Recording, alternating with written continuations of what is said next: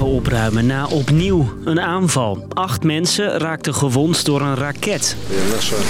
Onze parel, het kunstmuseum van onze stad, zegt de burgemeester van Odessa in Oekraïne. Dit is niet in Gaza, maar in die andere oorlog.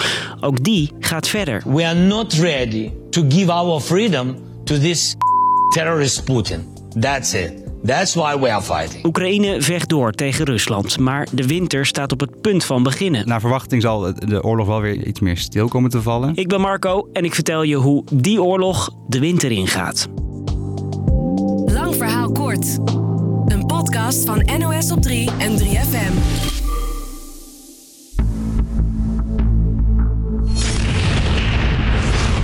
Met de hevigste gevechten is op dit moment Avdivka in het zuidoosten van Oekraïne. Afgelopen maand opende Rusland de aanval daar. Gaat er hard aan toe en doet een beetje denken aan de bloedige strijd rond Bakhmut, zegt buitenlandredacteur Gien Balduk. Ja, vooral vanwege de manier van vechten van Rusland. De Russen doen er alles aan om die stad te veroveren. En dat doen ze eigenlijk op de manier zoals we bij Bakhmut ook hebben gezien, door gewoon mensen te sturen. Giem volgt de oorlog op de voet. Verschil tussen Avdivka en Bakhmut is volgens hem wel... Bakhmut was meer een symbolische stad. Die had niet per se een hele belangrijke ligging. En dat is bij Avdivka wel anders. Het ligt op een soort heuvel, waardoor je daar eigenlijk een soort poort naar de Donbass is. Dus het idee is als Rusland eenmaal Avdivka verovert... dat ze dan ook makkelijker het hele oosten van Oekraïne kunnen veroveren. En dus wil Rusland het stadje graag hebben. Ze hebben het aan twee kanten omsingeld, als een soort tang om de stad heen. En die tang die komt steeds strakker te zitten doordat Rusland daar langzaam wel terrein verovert. Uh, en het stadje wordt dus steeds moeilijker om vast te houden voor de Oekraïners. Inmiddels woont er bijna niemand meer in de stad, zegt deze Oekraïense vrijwilliger.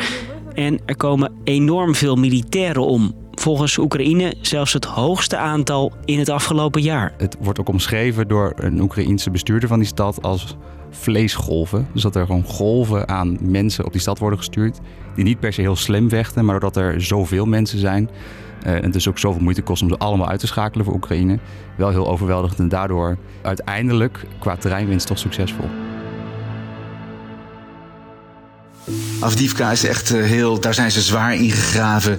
Is echt een vesting. Zag verslaggever Wessel de Jong. Hij zag in Afdivka dat de Oekraïners het stadje niet zomaar willen opgeven. Nee, Oekraïne wil die stad wel kosten wat het kost behouden. Maar dat gaat ze niet makkelijk af, ziet Giem. Inmiddels zijn ze op het punt beland dat ze eigenlijk allebei even sterk zijn. Waardoor ze ja, dus niet heel veel verder komen en die, die frontlinie dus stilstaat. En dat is niet alleen bij Afdivka het geval. Het komt onder meer doordat de luchtmacht van Oekraïne niet goed genoeg is uitgerust, zegt president Zelensky. We don't have air defense. That's why Russia controls the sky. Het front schuift nauwelijks op, maar er vallen wel veel doden. Dus blijven de Oekraïners naar het westen kijken, vertelt verslaggever Wessel de Jong. En dan kijken ze hier toch licht verwijtend aan. Dan moet het Westen toch wel voldoende wapens blijven leveren. Want ze gaan er toch vanuit dat Poetin het zal blijven proberen.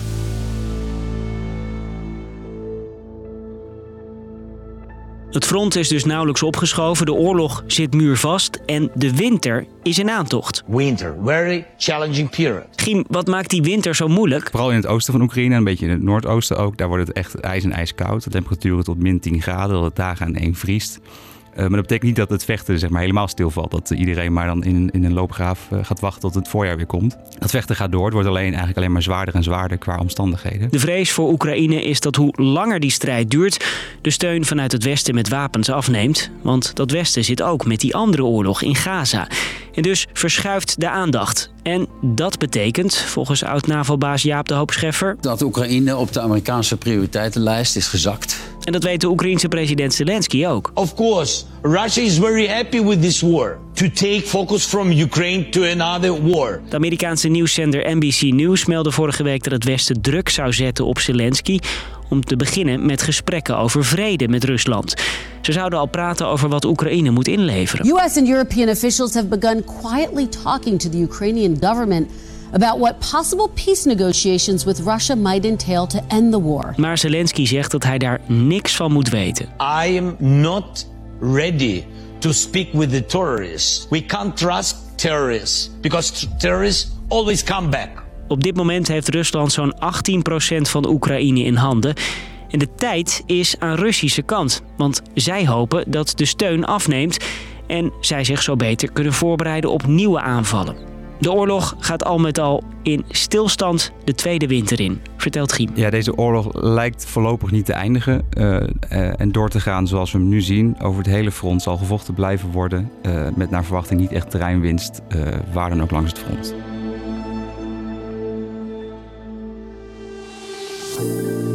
Dus, lang verhaal kort. Ook in Oekraïne wordt nog steeds hard gevochten. Vooral bij de stad Avdivka. Maar het front zit muurvast. De winter komt eraan, dat maakt de strijd moeilijker. En intussen hoopt Oekraïne dat de westerse steun niet afzwakt. Nu een andere oorlog ook de aandacht heeft. En dat was hem weer. Thanks voor het luisteren.